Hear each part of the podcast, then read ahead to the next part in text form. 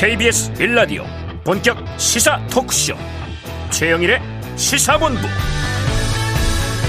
안녕하십니까? 최영일의 시사본부 시작합니다. 자 오늘은 유네스코가 지정한 국제 모국어의 날. 뭐 이런 날이라고 하는데요. 이 유래가 있습니다. 1952년 이 동파키스탄에서 벵고러를 공용어로 쓰게 해달라. 이런 시위가 벌어집니다. 자, 지금 이 지역은 방글라데시라는 국가가 돼 있죠. 그런데 그해 바로 오늘 이 파키스탄 경찰은요 시위대 발포를 했고요. 4명의 시민이 사망했습니다. 자, 이 프랑스 작가 알퐁스 도데의 마지막 수업에도 이 모국어를 잃게 되는 비애가 잘 묘사돼 있죠. 자, 이날이 우리에게 새삼 의미가 있는 것은요. 우리 역사 속에서도 우리말, 우리 글을 잃어봤던 뼈아픈 경험이 있기 때문입니다. 이 한글은 세계적으로 아주 우수하고 위대한 언어인데도 말이죠. 자, 그런데 이제는 외세가 우리 언어를 억압하는 시대는 아닙니다. 오히려 한류의 인기로 외국 젊은이들이 우리말로 노래하는 영상을 아주 자주 보게 된 그런 시대죠. 하지만 우리 내부에서 우리말을 망가뜨리고 있는 것은 아닌가 걱정을 해봅니다. 바로 정치권이 그렇습니다. 예의, 부드러움, 따뜻함, 자, 이런 것은 실종된 채 거친 말들이 마치 칼처럼 무기처럼 오갑니다. 자, 이런 풍토가 바뀌지 않는다면 우리가 훈훈한 사회를 기대할 수 있을까요? 모국어의 의미와 가치를 다시 생각해 봅니다. 최영일의 시사본부 출발합니다.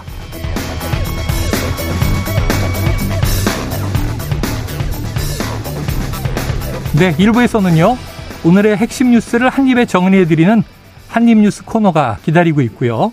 자, 오늘 2부는 화제의 인터넷 뉴스를 다뤄보는 스트릿 뉴스 파이터, 그리고 정치권 취재 뒷이야기를 들어보는 불사조 기자단, 그리고 IT본부까지 준비가 돼 있습니다. 자, 1부 마지막에 들려드리는 노래가 있죠. 디저트송 신청 기다리고 있으니까요. 오늘 꼭 듣고 싶은 노래가 있으시면 문자 샵 9730으로 자유롭게 보내주시기 바랍니다. 짧은 문자는 50원, 긴 문자는 100원입니다. 오늘의 디저트송으로 선정되신 분께는 치킨 쿠폰을 보내드리고 있습니다. 많은 참여 부탁드립니다. 자, 어제 2부에요. 저희가 이준석 전 대표와 통으로 특집 토크를 벌였는데요. 이때 이 언급 중, 언급된 지지율과 여론조사 관련 내용에 대한 고지를 드려야겠습니다. 자, 박원석 전 의원이 그때 안철수 후보가 잘못한 건 딱 하나다. 여론조사 지지율 1위 나온 게 잘못한 거다. 이렇게 발언을 했는데, 자, 리얼미터가 미디어 트리뷴 의뢰로 1월 31일부터 2월 1일까지 이틀간 조사한 결과, 국민의힘 지지층에서 안철수 후보가 43.3%, 김기현 후보는 36%를 기록한 바가 있고요. 두 후보의 격차는 7.3%포인트, 오차 범위가 플러스 마이너스 4.7%포인트거든요. 그래서 이 결과 하나 소개 드리고요. 또 이준석 전 대표가 천하람 후보 관련해서 지금 이렇게 20에서 30% 지지율 나오는 것까지는 개혁 세력이라고 하는 사람들이 받쳐주는 거지만 결국에 용의 점을 찍는 것은 결국에는 개인적인 능력이거든요. 이렇게 발언한 내용이 어제 있었습니다. 자, 피플 네트워크 리서치가 폴리뉴스와 경남연합일보 공동의뢰로 2월 14일에서 15일 조사한 결과 천하람 후보가 24.1%, 안철수 후보가 23.5%, 김기현 후보가 22.1%, 황교안 후보 8.1%였습니다. 자, 국민의힘 지지자를 대상으로 한 조사에서는요, 김기현 후보가 41.2%, 안철수 후보 24.6%, 천하람 후보 13.4%, 황교안 후보 12.6% 순이었습니다. 끝으로 하나가 더 있네요. 이준석 전 대표가 오늘자 조사 중에 리얼미터 조사만 본다고 하더라도 내가 보수요라고 응답한 사람의 숫자가 거의 진보요라고 응답한 사람 숫자에 1.6배가 넘어섰어요. 이렇게 이야기했거든요. 자, 리얼미터가 미디어 트리뷴 의뢰로 지난 13일부터 17일까지 조사한 결과 이념 성향을 묻는 질문에 841명이 보수, 또 540명이 진보 이렇게 답한 내용이 있습니다. 자, 언급된 여론조사 자세한 내용은요. 중앙선거 여론조사 심의위원회 홈페이지를 참조하시면 됩니다.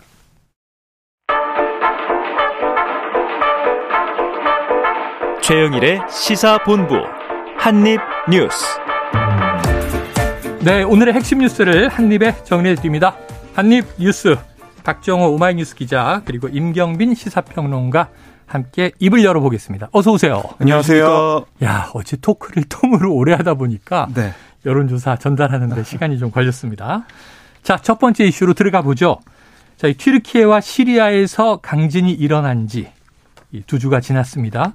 그런데 규모 6이 넘는 지진이 또 발생했다는 거죠. 그렇습니다. 어제 오후 8시 4분쯤에 티르키예 동남부와 아, 시리아 서북부 접경지에 규모 6.3의 지진이 발생을 했습니다. 음. 아, 이번 지진은 최초 피해가 가장 심한 곳 중 하나인 이 하타이주 안타키아, 그러니까 티르키에 있는 그 지역으로부터 네. 서남서쪽으로 16km에서 일어났는데요. 예. 티르키예 당국에 따르면 6.4 지진에 이어서 5.8 여진이 발생했다라고 했는데 음. 6.4에서 6.3으로 정정이 된 거고요. 네. 근데 이런 강진에다가 이후 여진이 또 25차례 이상 도 발생했다 라고 아. 지금 알려지고 있습니다. 네. 그래서 이번 지진으로 티르키예와 시리아에서 8명이 숨지고 680여 명이 다친 걸로 파악이 되고 있는데요. 또 어, 어떻게 보면은 지금 매몰된 사람이 더 있을 수도 있기 때문에 네. 무너진 건물 잔해를 치우고 어, 수습하는 그런 작업도 진행을 하고 있다라고 티르키에서는 얘기를 하고 있습니다. 네. 그리고 이제 시리아 인권 관측소에 따르면 이 시리아에서 어 이렇게 건물이 무너지고 부상자가 발생한 지역이 또 반군이 장악한 북서부 지역에서도 많이 나왔거든요. 음. 어 이걸 또 제대로 조치가 되겠느냐 이런 우려도 나오고 있습니다. 네, 지난 19일자로 일단은 이제 구조 수색이 중단되고 음. 이제는 수습과 재건으로 넘어간다 이런 그렇습니다. 얘기가 나왔는데 아직도 현지 현장은 안전하지 않다. 네. 지금 이런 느낌이 듭니다. 임평론가님, 네. 이 튀르키예 강진 피해 지역에서 이 생존자 수색 구조 활동을 마치고 음. 우리나라 긴급 구조대 일진이 귀국을 했잖아요. 그렇습니다. 이 합동 브리핑을 하던데 어떤 네. 얘기들이 나왔습니까? 좀 감동적인 이야기들이 많이 나왔습니다. 네. 우리 이제 긴급 구호대가 가서 튀르키예 어, 생존자 8명을 이제 구조를 했는데요. 네. 생존자 한 사람 한 사람을 구할 때마다 뭐 일종의 이제 만화 만평들이 음. 이제 많이 나왔었는데 네. 예를 들면 뭐 6.25 전쟁 때 아. 어, 우리 아이를 이제 구조를 했었던 네. 참전 트리키의 참전 용사들과 네, 네. 이제 모습이 겹쳐 보인다든지 음. 이런 장면들이 많이 소개가 됐었는데 어제 이제 귀국한 그 긴급구호대 일원들도 어 비슷한 얘기들을 많이 했습니다. 여진으로 건물이 막 흔들리기도 하고 음. 현장 철수 전날이었던 17일에도 어, 꽤큰 여진이 있어서 안전에 대한 우려가 크긴 했지만 어, 안타까움이 더 컸다라는 음. 얘기였습니다. 어, 우리가 손댈 수 없는 죽음이 많았고 확인만 하고 수습할 수 없는 죽음은 말로 표현하기가 어려웠다라는 네. 얘기를 전했고요. 그리고 구호대원들 같은 경우도 이제 워낙 현장 상황이 열악했음에도 불구하고 현지 주민들한테서 오히려 이제 큰 도움을 받는 경우도 많았고 네. 어, 귀국할 때도 이 한국으로 돌아오기 위해서 공항 게이트에 대기하고 있었는데 음. 아마 이제 공항에서 이제 안내 방송을 한국 긴급 구호대가 떠난다는 안내 방송을 네네. 한 모양입니다. 그랬더니 이제 어 비행기 탑승을 기다리던 주변의 모든 사람들이 다 일어나서 기립박수를 쳐줬다. 아. 뭐 이런 얘기를 전하기도 했고요. 그리고 이 한국에서 출발할 때 주한 튀르키예 대사가 어, 튀르키예 국민 한 명을 구조하는 것은 국민 전체를 구조하는 것이다. 음. 이런 말씀을 했었는데 다시 한국으로 돌아와서 서울공항에서 어, 튀르키예 대사를 만났을 때 손을 잡고 눈물을 흘리는 모습 굉장히 음. 찐한 순간이었다. 네. 찡한 순간이었다. 뭐 이렇게 이제 어, 소개하기도 했습니다. 일단 긴급고대 일진 같은 경우는 건강 상태가 전반적으로 양호하고요. 어 일단 2주 내에 외상후 스트레스 장애, 그러니까 PTSD 어. 그러니까 현장에서 워낙 좀 끔찍한 장면들을 많이 그랬겠죠. 봤기 때문에 이런 네. 검사를 받고 건강 검진을 받을 예정이고요. 현장에서 이제 다쳤던 구조견들도 음. 어 지금 이제 빠른 회복을 하고 있다라는 이 네. 다행스러운 소식이었습니다. 그래요. 구조견 네 마리도 함께 갔었고 일단은 무사히 돌아왔는데 아, 정말 왜 그 현장에서 보고 또 느낀 접한 음. 장면들에 정말 또 아픔이 없겠습니까? 지금은 이제 의료진이 이진으로 가 있고 지금 정말 뭐 브리핑에 나온 이야기 외에도 매우 안타까운 현장이지만 많은 이야기들이 있을 텐데요. 나중에 시간을 두고 우리가 함께 또 경청하는 시간이 있었으면 좋겠습니다. 자, 다음 이슈로 넘어가 봅니다. 자, 윤석열 대통령이 제가 한 이재명 더불어민주당 대표에 대한 체포동의안. 자, 박 기자님. 네. 오늘 국회에 도착했습니까?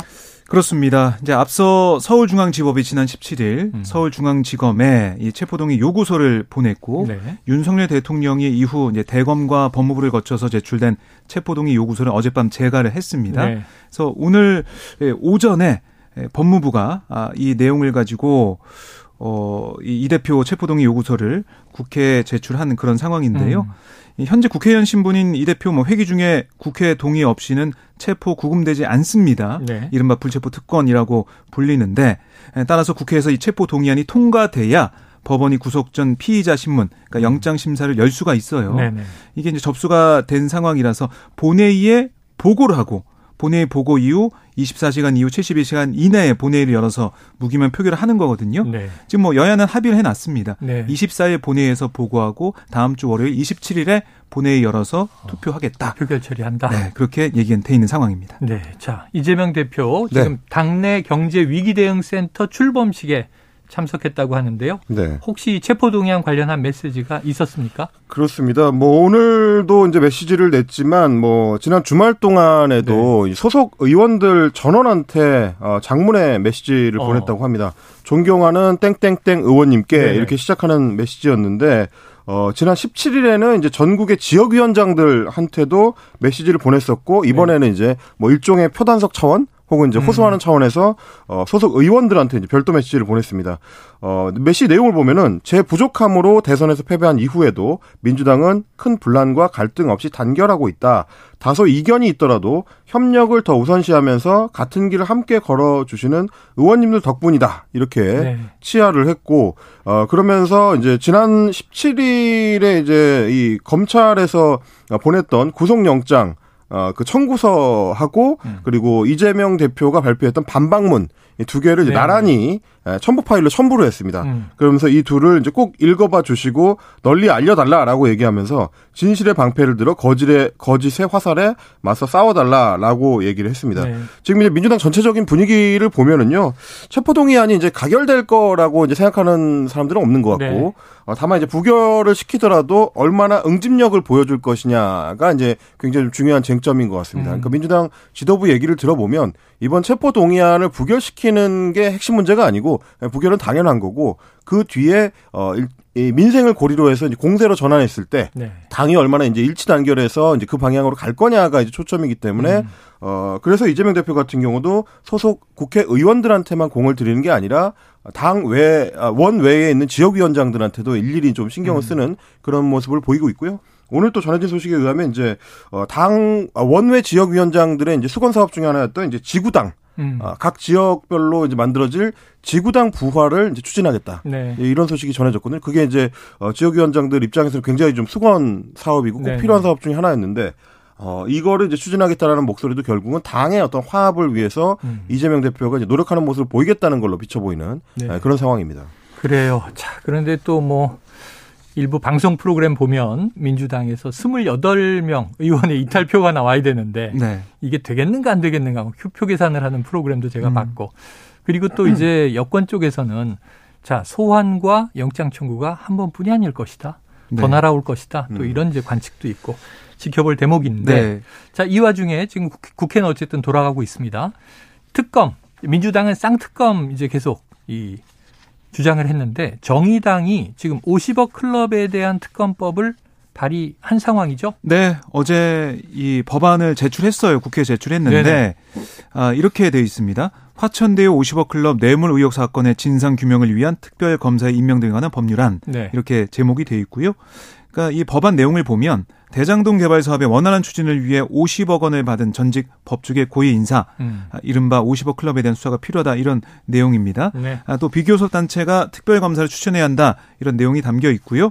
예, 수사 대상은 50억 클럽 의혹과 관련된 불법 노비와 또 뇌물 제공 행위와 수사 과정에서 밝혀진 불법 행위, 또 화천대유와 성남의들 사업 자금과 관련한 불법 행위, 수사 과정에서 인지된 관련 사건으로 설정을 했고 결국 뭐 곽상도 전 국민의힘 의원이 무죄를 받은 것을 언급하면서 음. 검찰이 사실상 봐주기 수사를 했으니까 특검이 필요하다 이렇게 강조를 하고 있습니다. 네, 자 특검이 필요하다. 자, 이 특검이 지금 뭐 한 두세 개 돼요. 네. 50억 클럽에 대한 특검 정의당이 발의했고 민주당은 이 50억 클럽은 하나의 지류인데 크게 확대하면 대장동이다. 음. 그렇습니다. 여기 이재명 대표권도 넣고 음. 대신 또 부산저축은행 건도 넣자. 음. 확대된 특검.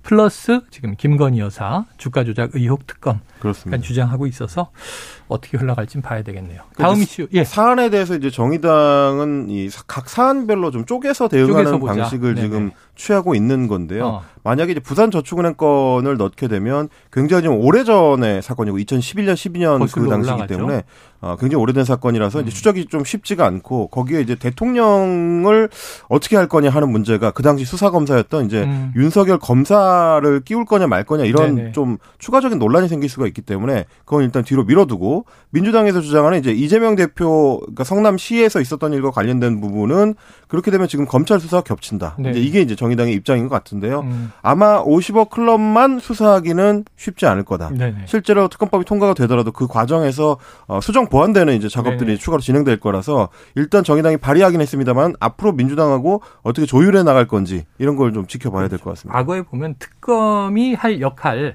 범위를 여야가 정하는데 네. 그 마지막에 수사하다가 나오는 관련된 이슈들은 그렇습니다. 더 확대할 네. 수 있잖아요. 네. 그럼 하나를 파다 보면 줄줄이 연결된 거는 또 밑도 끝도 없이 특검의 범위가 확대되는 경우도 음. 있었고 우리 국정농단 때도 봤습니다만 그렇습니다. 앞으로 이게 어떻게 좀 조절될지 과연 어떻게 또 이게 통과될 수 있을지 특검이 진행될지 지켜볼 대목입니다. 다음 이슈 볼게요. 이 노란 봉투법 아, 뜨겁습니다. 지금 이 노동조합 및 노동관계 조정법 그리고 이제 2조 3조 개정안입니다. 오늘 오전 국회 환노위 전체 회의를 오늘 통과한 거네요. 네, 그렇습니다. 뭐 예상됐던 그런 과정이다라고 볼 수가 있겠는데요. 뭐 소위도 그렇고 또 안건 조정위도 그렇고 민주당 또 정의당 의석이 많기 때문에 네. 국민의힘은 반대하고 있지만 막을 수가 없었고요. 음. 오늘 전체 회의도 마찬가지였습니다. 어, 법안에 강력하게 반대해온 국민의힘은 회의 시작부터 뭐 불법 파업 조장법 결사 반대 이런 문구가 쓰인 손패만을 들고 음. 아, 법안이 통과돼서는 안 된다라고 입장을 분명히 했지만 네. 아, 뭐 여야의 공방이 있었고 결국 전해철 위원장 민주당 소속의 환노위 위원장이 음.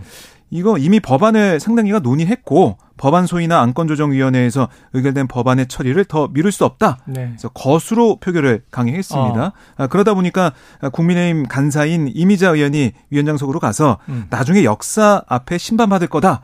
강하게 비판했고요. 결국 김영동 의원을 제외한 국민의힘 의원들이 퇴장한 가운데 거수로 가결이 됐습니다. 음.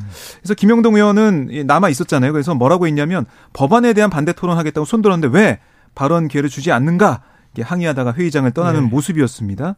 그 이후에 뭐 정의당 이윤주 의원 같은 경우는 법안 통과에 감사하다라고 얘기하면서 노란봉투법 처리를 촉구하며 국회 본청 앞에 진행해온 농성도 정리하겠다 음. 이렇게 얘기를 했습니다. 결국 이렇게 상임위는 통과했지만 남아있는 관문은 법사위, 본회의 아니겠습니까? 그렇죠. 네, 법사위는 국민의힘 소속인 김도부 의원이 위원장이기 때문에 음. 쉽지 않다라고 이제 판단하고 있는 거고요.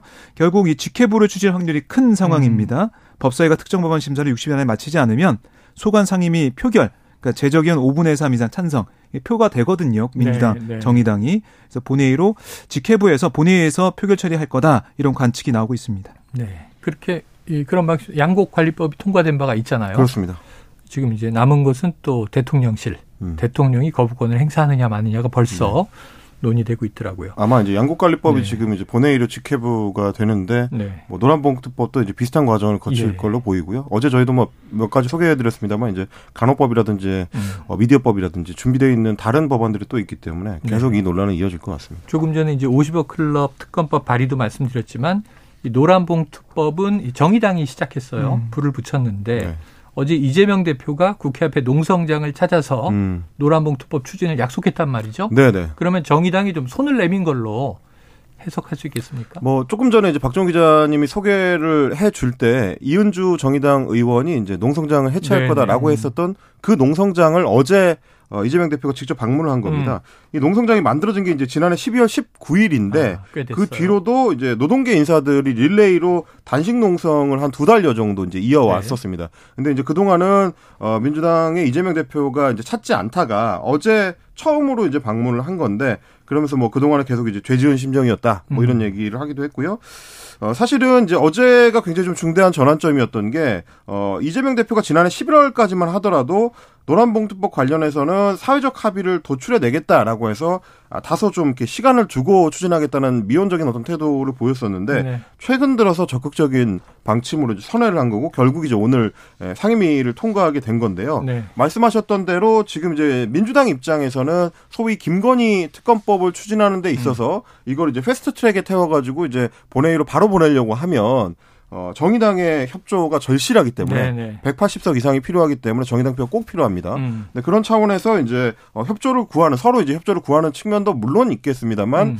어, 제가 이제 판단할 때는 이제 노동계 쪽에 손을 내미는 아. 효과도 있다. 어, 음. 어제 오늘 계속해서 이제 네. 정부 쪽에서는 이 노조의 이제 회계 투명성 관련된 네. 문제 제기를 대통령을 필두로 해가지고 계속 음. 이제 장관들이 이야기를 하고 있는 상황이고 노조들 입장에서는 굉장히 좀 강한 압박에 이제 시달리고 있는 상황이기 때문에 네. 이런 부분에 있어서도 어, 노조와의 관계 복원, 연결고리 복원을 어, 역시 마찬가지로 시도해서 이제 이후에 제가 아까 말씀드렸던 것처럼 이제 어, 본회의에서 이재명 대표 체포 동의안이 부결되고 나면 네. 공세 전환을 할 때 이제 민생과 관련된 각 기관들을 다 연결하는 그런 어떤 구상을 민주당 내부에서는 또 갖고 있는 게 아니냐 그래요. 그렇게 보여집니다. 이야기를 들어보니까 뭐 각 법안들에 대한 이제 정당 간의 이해관계뿐만 아니라 크게 보면 정부의 이제 노동개혁 추진과 노동계 지금 갈등 상황에서 또 여야가 어떤 역할을 할 것인가 연결이 되는 것 같습니다.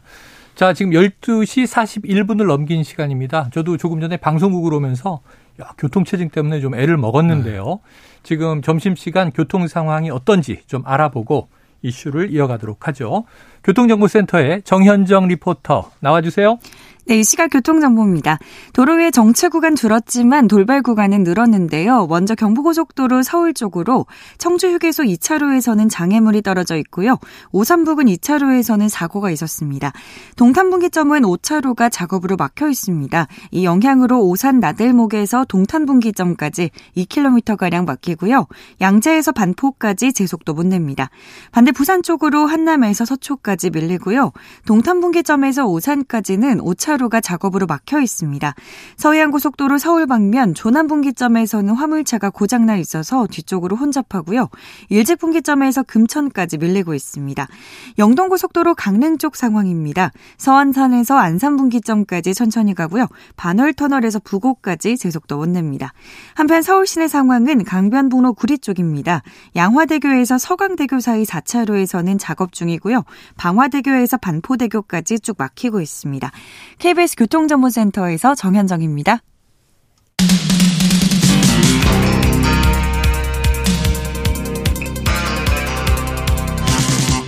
최영일의 시사본부. 네, 어제 오후에 이준석 전 대표와의 이제 관련된 이 국민의힘 38 전당대회를 향한 여러 가지 전망 대화도 있었습니다만 예, 오후에 저녁에 국민의힘 전당대회 당권 주자들의 2차 방송 토론회가 있었습니다. 그런데 이제 저도 봤는데 기억에 남는 게 주로 김기현 후보의 울산 KTX 역세권 시세 차익 의혹 요 이슈가 제일 뜨거웠던 것 같아요. 네. 박 기자님 어떤 상황이었습니까?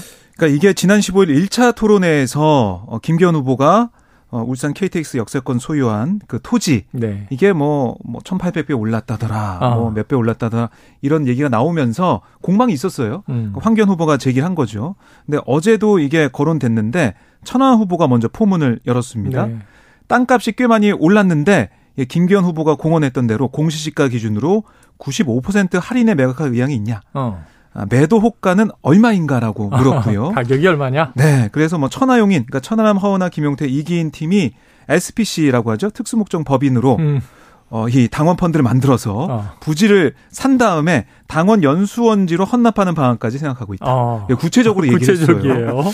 네, 그랬더니 김기현 후보가 아니 땅값이 1,800개 올랐다는 것 자체가 터무니없는 얘기라서 정 그렇다면 음. 이95% 할인해 드린다 이렇게 얘기한 거다. 음. 해명을 하면서 민주당 정권에서 샅샅이 뒤졌는데 아무런 불법과 특혜가 없는 걸로 확인됐다라고 반박을 했습니다. 네네.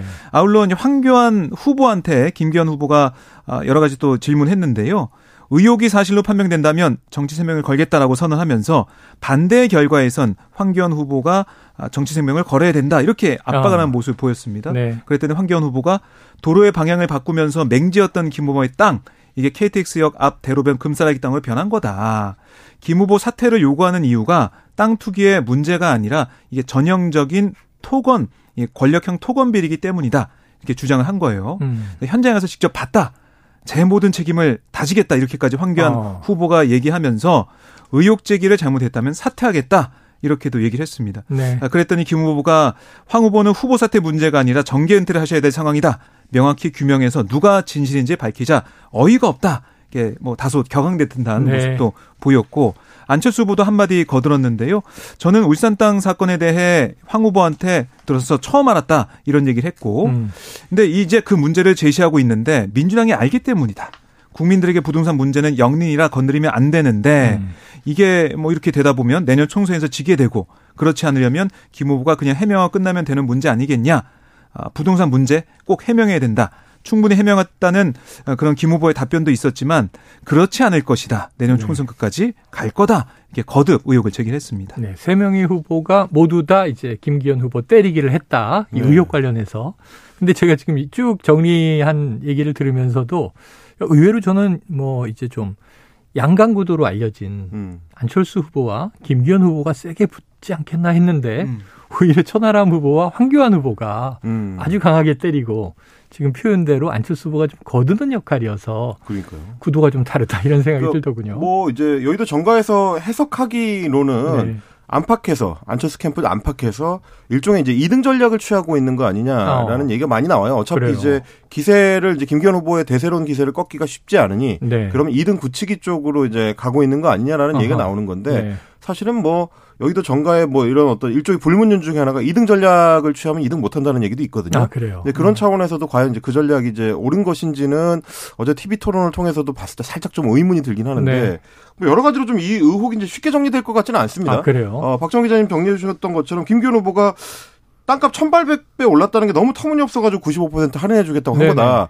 라는 얘기대로 적용을 해보면 제가 봤을 땐 거의 원가거나 오히려 더 비싸게 판다는 얘기가 되는 거거든요. 네. 어, 현재, 현재 시가보다. 네네. 그러니까 이게 사실은 결국은, 어, 눈치려는 이제 김기현 후보와 아. 계속 집요하게 이제 물고 늘어지려는 다른 후보들 간의 싸움인데 네. 그래서 김기현 후보가 어제 어, 엊그제 이제 당 선관위에 검증을 해달라고 아, 직접 요청을 하기도 했습니다. 그래요. 근데 선관위가 뭐라고 답변했냐면 어제 네. 이제 어, 유흥수 선관위원장이 헤럴드 경제하고 통화를 했는데 어. 당 선관위가 무슨 수사기관도 아닌데 어. 김기현 후보 측의 문제 제기를 사실 확인하는 게 현실적으로 가능한 일이 아니다. 음. 이렇게 얘기를 했습니다. 그러면 사실은 이번 그 전당대회가 끝날 때까지는 선관위 차원에서 일종의 이제 공식 기관이 이 사안을 어. 확인하고 검증해서 결과를 내놓을 가능성은 없다는 없다. 얘기가 네네네. 되는 거거든요. 저희도 사실 어제부터 이제 계속 그 말씀을 드려왔습니다. 이 사안 같은 경우는 검증이 굉장히 어려, 어렵고 음. 시간이 오래 지난 사안이기 네네네. 때문에 쉽게 결론 내기 어렵다. 그러면 공격하는 후보들은 계속 문제 제기를 할 거다라고 음. 말씀을 드렸거든요. 아마 이 사안은 그렇게 해서 계속 끌고 가게 될 가능성이 상당히 높고 네. 김기현 후보 입장에서는 시간이 갈수록 의혹만 자, 꾸 쌓이고 네. 해소는 되지 않는 상태로 굉장히 찜찜한 상태로 네. 전당대회를 치러야 될 가능성이 높아졌다. 이렇게 보여집니다. 아니 쭉 토론회가 흘러가 다른 이슈들도 많았죠. 뭐 공천 문제라든가 황교안 후보가 갑자기 제가 직접 가봤습니다 이렇게 아, 그렇죠. 얘기하는데 그렇죠. 갑자기 심층 탐사 보도 프로로 바뀌더라고요 토론회가. 그러니까 목소리 톤을 네. 그 순간 싹 바꾸더라고요. 깜짝 놀랐습니다. 자, 그런데 지난해 이 뉴욕 순방 당시에 불거졌던 이른바 바이든 날리면 이 논란 원래 천하람 후보가 제기할 것처럼 토론회 전에 여러 가지로 이제 뜸을 네. 들였는데 어제 보니까 김기현 후보가 쑥 이걸 먼저 물어보더라고요. 네, 그 부분이 가장 좀 놀라웠던 부분 네네. 중에 하나인데 김기현 후보가 천하람 후보에게 이렇게 얘기했습니다. MBC 편파 방송에 관해서 묻겠다. 천 후보는 윤 대통령이 이제 거기서 바이든이라고 말했다고 했는데 지금도 생각에 변화가 없는가? 어. 이렇게 물었어요. 역공이에요. 그렇습니다. 그러면서 MBC에서 전문 장비로 분석했더니 바이든인지 날리면인지 알 수 없다고 했고 음. 저도 들어봤지만 바이든인지 아닌지 알 수 없는 상황이었다. 그런데 청년을 대표하는 처무 후보가 대통령과 당 지도부를 공격해서 본인의 이름을 알리는데 음. 급급한 게 아니냐 네. 따져 물었고요. 아, 그러자 천하람 후보가 여전히 바이든이 맞다고 생각한다. 아, 이 질문에 다른 후보들께도 이 드려야겠다고 생각했는데 김기현 후보가 먼저 질문해 주시니까 감사하다 이렇게도 네. 얘기를 했습니다. 그러니까 청각도 중요하지만 당시 여러 상황이나 또 대통령실 홍보수석이 했던 발언 등을 종합했을 때 바이든이라고 보는 게 합리적이라고 본다. 음. 아, 그게 오히려 국민 눈높이에 맞는 거라고 본다. 아, 정치에 정답이라는 것이 없다. 그러니까 국민들이 듣는 대로 그러니까 그 네. 그 눈높이에 맞춰서 생각한 게 뭐 정치다 이런 취지의 얘기를 하면서 반박을 했고요. 여기에 대해 윤석 전 대표 어제 뭐 이 자리에 나왔었지만 네네. 이 TV 토론 이후에 페이스북에 글을 올렸어요.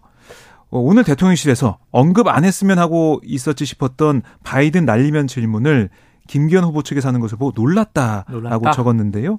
그러니까 이 바이든 날리면 그, 그 전에 대통령 탈당이나 뭐 신당 창당 발언도 있었고 탄핵 발언도 있었고 네. 여기까지 이어지다 보니까 아, 가히 이게 김기현 후보 측의 설화 리스크라고 대통령실에서 생각을 할 것 같다. 내부 총질 수준을 넘어서 계속 수류탄에 핀을 뽑고 땅바닥에 떨어뜨리고 있다. 이런 비유까지 썼습니다. 네. 그뭐 제가 이제 비평가적인 입장에서 봤을 네. 때는 이준석 대표나 천하람 후보가 애써 태어난 척하지만 사실은 한 방 먹은 어떤 예, 예. 장면이 아니었나 저는 음, 싶어요. 왜냐하면 그래요. 어차피 천하람 후보가 질문을 하려고 예고를 이미 한 상태였고 음. 그리고 그 질문은 주로 안철수 후보를 곤란하게 하는 쪽에 초점이 맞춰져 있었거든요. 네네. 그리고 이제 어차피 그 질문했을 때 김기현 후보의 답은 어제 본인이 직접 꺼냈던 얘기에서 크게 벗어날 가능성이 음. 높지 않았기 때문에 음. 김빼기 효과를 충분히 좀 발휘하는데 성공했다. 그리고 어 뭐 이준석 전 대표가 얘기하는 것처럼 대통령실이 과연 마음이 불편할지 어떨지는 모르겠습니다만 네. 거기에 설사 윤심이 있다고 하더라도 이제 와서 선수국 교체하기는 좀 쉽지 않거든요. 네.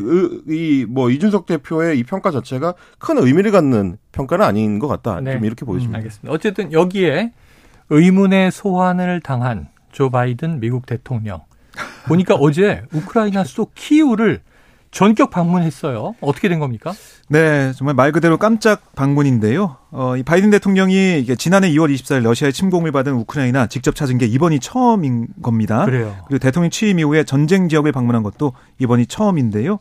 이 넥타이만 봐도 어 이게 의미가 있더라고요. 음. 파란색과 노란색이 사선으로 섞인 그러니까 우크라이나를 상징하는 네네. 네. 그 색깔을 한 넥타이 차림이었고 그냥 5시간 정도 머물면서 젤렌스키 대통령 우크라이나에 힘을 실어줬는데 뭐라고 했냐면 푸틴의 정복 전쟁은 실패하고 있다. 음. 아, 우크라이나가 약하고 서방이 분열돼 있다는 푸틴의 생각이 이 완전히 잘못됐다는 증거가 여기 이 방 안에 있다라고 강조하면서 네. 젤렌스키의 손을 잡고 포옹하는 모습. 또 우리는 여기 함께 서 있다.